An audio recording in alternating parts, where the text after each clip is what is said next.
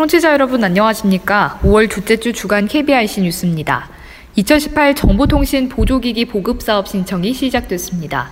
이 사업은 신체적, 경제적으로 정보통신 접근과 활용이 어려운 장애인에게 정보화를 통한 사회 통합을 유도하고 정보 격차를 해소하고자 정보통신 보조기기 구매를 해마다 지원하고 있습니다.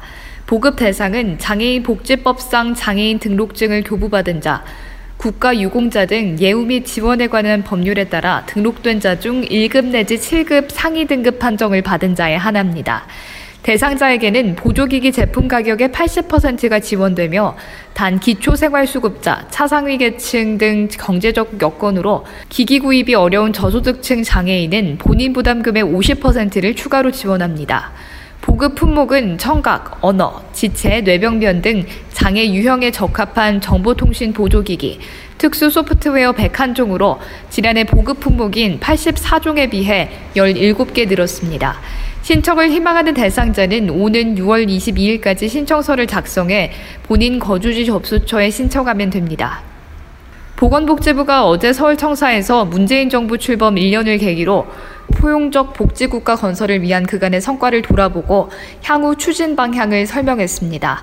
복지부는 그간 장애인 정책 성과로 제5차 장애인 정책 종합계획 수립, 장애 등급제 폐지 법률안 개정, 장애인 연금 기초급여 상향 등을 꼽았습니다.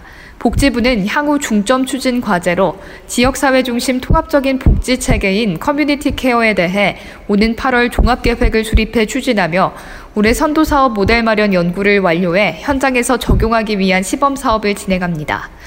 보건복지부 박능우 장관은 지난 1년이 포용적 복지국가로 가기 위한 법 제도 틀을 다지고 국민들이 체감할 수 있는 정책을 우선적으로 추진한 한 해였다면 앞으로는 정책이 국민의 삶 속에 스며들어 피부로 느낄 수 있도록 마련한 계획을 차질 없이 이행하는데 모든 역량을 다하겠다고 강조했습니다. 국가인권위원회가 장애인 차별 시정위원회를 열고 지상파 방송 3사에 대해 제7회 전국 동시지방선거 후보자 토론 등 선거방송 화면 송출 시 2명 이상 수어 통역사를 배치할 것을 권고하기로 결정했습니다. 또한 방송통신위원회가 제정한 장애인 방송 프로그램 제공 가이드라인을 준수할 것도 함께 결정했습니다. 앞서 장애의 벽을 허무는 사람들은 지난 제19대 대통령 선거 후보자 토론 방송 시 화면에 나오는 수어 통역사가 한 명뿐이라 누구에 대한 통역인지 알 수 없고 화면이 작아 제대로 전달되지 않는 등 차별을 받았다며 이번 전국 동시지방 선거에서는 청각 장애인들이 차별받지 않도록 개선을 요구하는 진정을 제기했습니다. 이에 대해 KBS와 MBC는 선거 방송을 화면에 수어 통역사 2명을 배치할 경우 생방송 중 카메라 배정, 화면 차지 비율 등 기술적 어려움을 제기했고 SBS는 KBS와 MBC의 중계를 받아 송출하는 입장임을 밝혀왔습니다. 인권위 관계자는 5월 10일 유권자의 날을 맞아 선거의 중요성과 의미를 되새기며 이번 전국 동시지방선거에서 장애인을 포함해 모든 사람이 동등하게 참정권을 행사할 수 있기를 기대한다고 설명했습니다. 한편 방송통신위원회는 선거방송 등 국민적 관심이 많은 경우 한국 수어 화면 크기를 8분의 1까지 확대할 수 있고 다수 통역사가 등장하는 경우 통역사를 주어진 화면의 크기 내 분할 배치하는 것을 권장하는 장애인 방송 프로그램 제공 가이드라인을 제정했습니다. 재가장애인 4명 중 1명이 최근 1년간 학대를 경험한 것으로 나타났습니다. 장애우 권익문제연구소는 작년 수도권 거주 만 18세 이상 재가장애인 569명을 대상으로 재가장애인 인권실태조사 연구 결과를 발표했습니다. 연구 결과 재가장애인 25.8%는 최근 1년간 정서적, 경제적, 신체적, 성적 학대나 유기 방임 중 한 가지 유형 이상의 학대를 경험했고 두 가지 유형의 학대를 중복 경험한 경우도 8.4%에 달했습니다. 정서적 학대가 52%로 가장 높았고 이어 신체적 학대, 경제적 학대, 성적 학대, 유기 및 방임 순으로 분석됐습니다. 학대 피해자의 59.2%가 학대에 대해 대응을 하지 않는 것으로 나타났고 실제 정부기관의 지원을 받은 학대 경험자는 전체 22.5%밖에 되지 않는 것으로 드러났습니다. 장애우 권익문제연구소는 지방자치단체가 학대 의심 사례를 발굴하고 장애인 권익 옹호기관과 협력함으로써 사전 예방과 지역사회 보호협력 체계 구축을 위해 노력해야 한다고 강조했습니다. 정신장애를 가졌다는 이유로 자격이나 면허를 취득하는 데 제한을 둬서는 안 된다는 국가인권위원회의 판단이 나왔습니다. 국가인권위원회는 현행 법령에서 정신장애인 자격면허 취득 제한 관련 27개 결격 조항이 폐지 또는 완화할 수 있도록 범정부적인 정비 대책을 마련해 시행할 것을 국무총리에 권고했다고 밝혔습니다. 인권위는 현행 법령에서 정신장애인의 자격 면허를 제한하는 규정은 헌법이 보장하는 평등권과 직업 선택의 자유, 유엔 장애인 권리 협약을 위배한 것으로 판단했습니다. 인권위는 정신질환이 다른 신체질환처럼 치료할 수 있는 데다가 업무 적합성과 위험성 여부는 병의 경중과 치료 경과에 따라 달라질 수 있는데도 검증 절차 없이 법률로 배제하는 것이 문제라고 봤습니다. 또 예외적으로 취득을 허용한다고 하더라도 정신질환에 대한 편견이 강한 사회적 분위기를 고려했을 때 구제 기회를 얻기 어렵다는 점에서 정신장애인에 대한 차별은 여전하다고 판단했습니다. 한국장애인재단이 2018 장애인 인식 공모전 콘텐츠를 접수를 받습니다. 2018 장애인식 개선 공모전은 장애, 장애인에 대한 올바른 이해와 부정적인 인식을 개선하기 위한 목적으로 마련됐습니다. 이번 공모전의 부문은 UCC 영상, 캠페인송, 포스터 세 가지이며 장애인 인식 개선과 관련된 주제가 담겨야 합니다. 규격은 UCC 영상의 경우 640에서 480 픽셀 이상, 용량 100MB 이하로 40초에서 1분 이내의 동영상이어야 합니다. 캠페인송의 경우 순수 창작 노래, 내레이션, 동요를 포함한 모든 장르로 출품이 가능하며 포스터는 슬로건을 포함한 그림, 일러스트 등 다양한 방식으로 제작해 출품이 가능합니다. 신청을 희망하는 사람은 오는 7월 6일까지 한국장애인재단 홈페이지에서 신청서를 내려받아 작성한 후 절차에 따라 접수하면 됩니다. 국립장애인 도서관이 이달 25일까지 책날의 서비스 신규 회원 가입 이벤트를 진행합니다. 대상자는 시각장애인 1급에서 6급, 2회 등록장애인 1급에서 5급, 장기 요양 등급자 1급에서 5급, 국가 유공상의자 1급에서 5급 등입니다.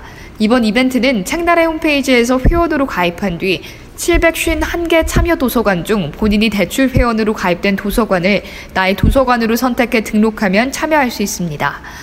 신규 가입자 중 추첨을 통해 100명에게 모바일 문화상품권 만원권을 증정하며 당첨자는 이달 31일 책날의 홈페이지에서 발표됩니다.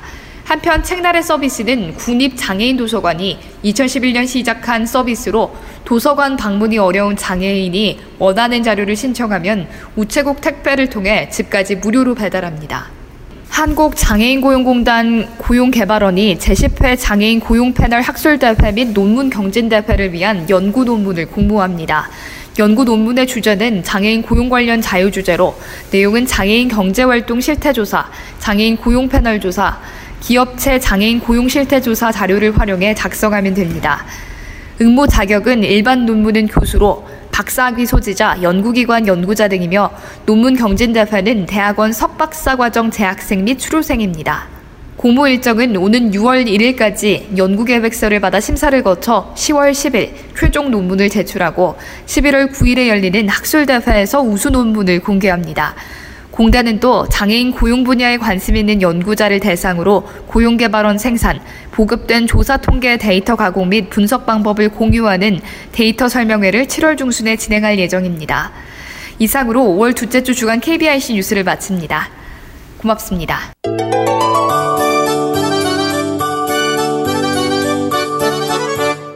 이번 주 하상장애인 복지관 소식 듣겠습니다. 하상장애인 복지관 최유정 선생님과 함께 합니다. 안녕하세요. 안녕하세요. 뭐 늘 오프닝으로 날씨 얘기를 하는데 좀 일교차가 심한 날씨가 네. 계속되고 있어요. 잘 지내고 계시죠? 네, 그럼요. 건강 잘 지키면서 잘 지내고 있고요. 오늘은 아침에 약간 쌀쌀한 듯 느껴졌는데 오후부터는 또 차차 개어서 따뜻한 햇빛도 느낄 수 있다고 하니까 우리 네. 청취자분들도 오늘 활기찬 하루 보내시기 바랍니다. 네, 모두 건강하시고요. 많은 분들이 좀 이 환절기에 감기 걸려서 또 항상 말은 하지만 늘 항상 오늘 요즘 감기는 독하다 이렇게 말하거든요. 감기 늘 독합니다. 네. 걸리지 않는 게 가장 중요할 것 같고요. 알겠습니다. 자, 하상장애인복지관 준비하신 소식을 이제 들어보도록 하겠습니다. 5월 8일 화요일 하상 시각장애인 도서관 소리도서 신간이 발행되었습니다. 자세한 목록 내용은 온소리 홈페이지에서 확인하실 수 있습니다. 우리 복지관에서는 2018년 학예 방학 사회복지 전공 실습생을 모집합니다. 실습 영역은 사회복지 영역, 직업 지원 영역, 시각장애인 대체자료 제작 및 서비스 지원 영역입니다. 실습 자격은 4년제 학력인정대학교 이상의 사회복지학과에 재학 중인 학생으로 장애인 복지학을 이수한 3학년과 4학년에 한해 신청이 가능하며 4년제 사이버 대학생도 신청 가능합니다. 접수 기간은 5월 1일부터 18일까지이며 모집 인원은 총 6명이고 동일한 학교는 2명 이내로 제한함을 알려드립니다. 대출 서류와 신청 방법 등 자세한 사항은 하상장애인복지관 홈페이지 모집 활동란에서 확인하실 수 있으며 관련 문의는 전략기획팀 02560-4210번으로 전화 주시기 바랍니다. 네, 이번 주 하상 소식은 여기까지입니다. 저도 지금은 방송 일을 하고 있지만 예전에 사회복지를 전공해서 사회복지 실습이 굉장히 중요하다는 사실을 누구보다 알고 있는데 이 방송을 청취하는 청취자분들 역시도 뭐 사회복지를 전공하는 분들이 또 있을 것 같습니다. 또 화상장애인복지관에서 다양한 활동들 지금 말씀해 주셨던 그런 사회복지 실습 현장에서 한 번쯤 경험해 볼 수 있는 자리가 되는데요. 자, 모집 기간은 1월 5월 18일까지로 들었습니다. 다시 한번 문의처 알려주십시오. 관련 문의는 전략기획팀 02560-4210번으로 전화 주시기 바랍니다. 네, 알겠습니다. 이번 주 하상장애인복지관 소식을 함께 들어봤습니다. 오늘 말씀 고맙습니다. 네, 감사합니다.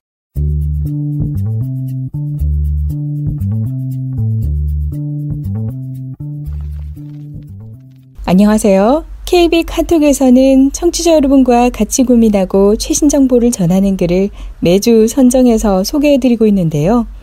이번 주 KB 카톡에서는 에이블 뉴스에 실린 칼럼을 살펴보겠습니다. 장애 등급제 폐지 준비 기간 부족에 대한 우려. 졸속 추진되면 부작용 고스란히 장애인들이 감수해야. 칼럼니스트 조봉래, 낭독자 김보미, 얼마 전 장애인 정책 종합계획과 함께 장애 등급제 폐지가 발표됐다. 이제 14개월 정도 뒤인 2019년 7월이 되면 장애 등급제가 폐지될 것이다. 30년이라는 긴 시간 동안 장애인 복지 기준이 되었던 장애 등급을 대신할 수 있는 복지 서비스 기준이 필요하다. 이미 적지 않은 시간 동안 등급제 폐지에 대해 검토해 왔고 시범 사업 등도 진행해 왔기에 어느 정도 준비가 되었을 수도 있다. 하지만 개인의 욕구와 환경을 고려한 맞춤형 서비스를 제공하기 위해 종합적 욕구조사로 필요한 서비스들을 결정하겠다는 내용 이외에 구체적인 사항들은 하나도 언급된 것이 없다. 심지어 종합적 욕구조사라는 것이 어떠한 내용들인지에 대해서도 우리들은 짐작조차 하기 어렵다. 준비된 것이 하나도 없지 않은가 하는 의구심마저 들기도 한다. 20개 부처가 참여하는 장애 등급제 폐지 시행 준비단이 구성되어 이제 막 첫 회의를 열었다고 한다. 앞으로도 격월로 회의를 진행하여 장애 등급제 폐지를 위한 준비들을 진행해 나갈 것이라는 발표가 있었다. 보도자료에 따르면 이 준비단의 회의를 통해 장애 등급을 활용하는 할인이나 감면제도 등 79개 서비스의 기준을 바꾸어 갈 것이라고 한다. 격월로 회의가 진행될 것이라고 하니 앞으로 7회 내외의 회의를 더 진행할 수 있는 셈이다. 그리고 산술적으로 매 회의마다 11개 내외의 서비스들에 대한 새로운 기준을 확정해야 하는 것이다. 과연 이것이 가능할지 의문이다. 뛰어난 학식이나 높은 식견이 없어서 그런지 내가 생각하기에는 도저히 가능한 일은 아닐 것 같다. 종합적 욕구조사, 서비스 지원 종합조사와 같은 용어로 불리고 있는 개인의 특성이나 환경을 고려한 서비스 결정의 기준이 되는 평가 도구조차 완비되어 있지 않은 상황이라는 점만 고려해봐도 14개월이라는 기간이 짧게만 느껴진다. 예전에 잠시 직업평가 업무를 했던 적이 있었다. 단순한 평가 도구 하나를 만들기 위해서도 짧게는 수개월에서부터 길게는 몇 년이 걸리고 만들어진 도구를 표준화하는 데에도 많은 시간이 소요된다. 그런데 모든 장애 유형의 장애인과 그들의 특성과 능력, 욕구와 환경 등을 종합적으로 반영해야 하는 서비스 지원 종합조사를 과연 14개월 이내에 완성할 수 있을 것인가? 엄청난 인력과 예산을 투입한다면 완성은 할 수 있을 것이다. 하지만 충분한 표준화 작업과 검증 등이 이루어질 수 있을지에 대해서는 낙관하기 어려울 듯하다. 며칠 전 활동 보조 서비스 갱신 기간이 되어 심사를 받을 일이 있었다. 벌써 몇 번째 갱신 심사를 받는 것이지만 아직도 인정조사표는 시각장애인인 나에게 당혹스럽기만 하다. 단지 활동 지원 제도와 관련된 조사표 하나조차도 10여 년이 넘도록 다양한 장애 유형을 반영하는 것으로 만들어내지 못하는 상황에서 과연 장애인 복지 서비스 전체를 결정할 조사표를 짧은 시간 동안에 제대로 만들어낼 수 있을지 우려스럽기만 하다. 그 밖에도 걱정스러운 점들이 많이 있다. 할인이나 감면제도 등에는 기존의 장애 등급 대신 중증 장애와 경증 장애를 기준으로 활용하게 될 것으로 전망하는데 이를 구분하기 위해서는 결국 복지카드와 같은 장애를 증명할 수 있는 수단에 그 정도가 표기될 수밖에 없을 것이다. 그러면 장애 등급제 폐지의 취지를 훼손할 수도 있을 것이다. 장애계의 수건 사업이었기에 조속히 제도 개편을 하는 것도 좋다. 하지만 충분히 준비하지 않았을 때 그로 인한 부작용은 고스란히 우리 장애인들이 감수해야만 할 것이다. 또 부실한 준비로 인해 발생할 문제들 중 일부는 활동보조 서비스의 인정조사표처럼 오랜 시간이 흘러도 개선조차 되지 않는 고질적인 문제가 되어버릴 수도 있음을 잊지 말아야 할 것이다. 가시적인 성과도 중요하지만 충분한 준비를 통해 내실을 기하는 것도 반드시 생각해야 할 것이다.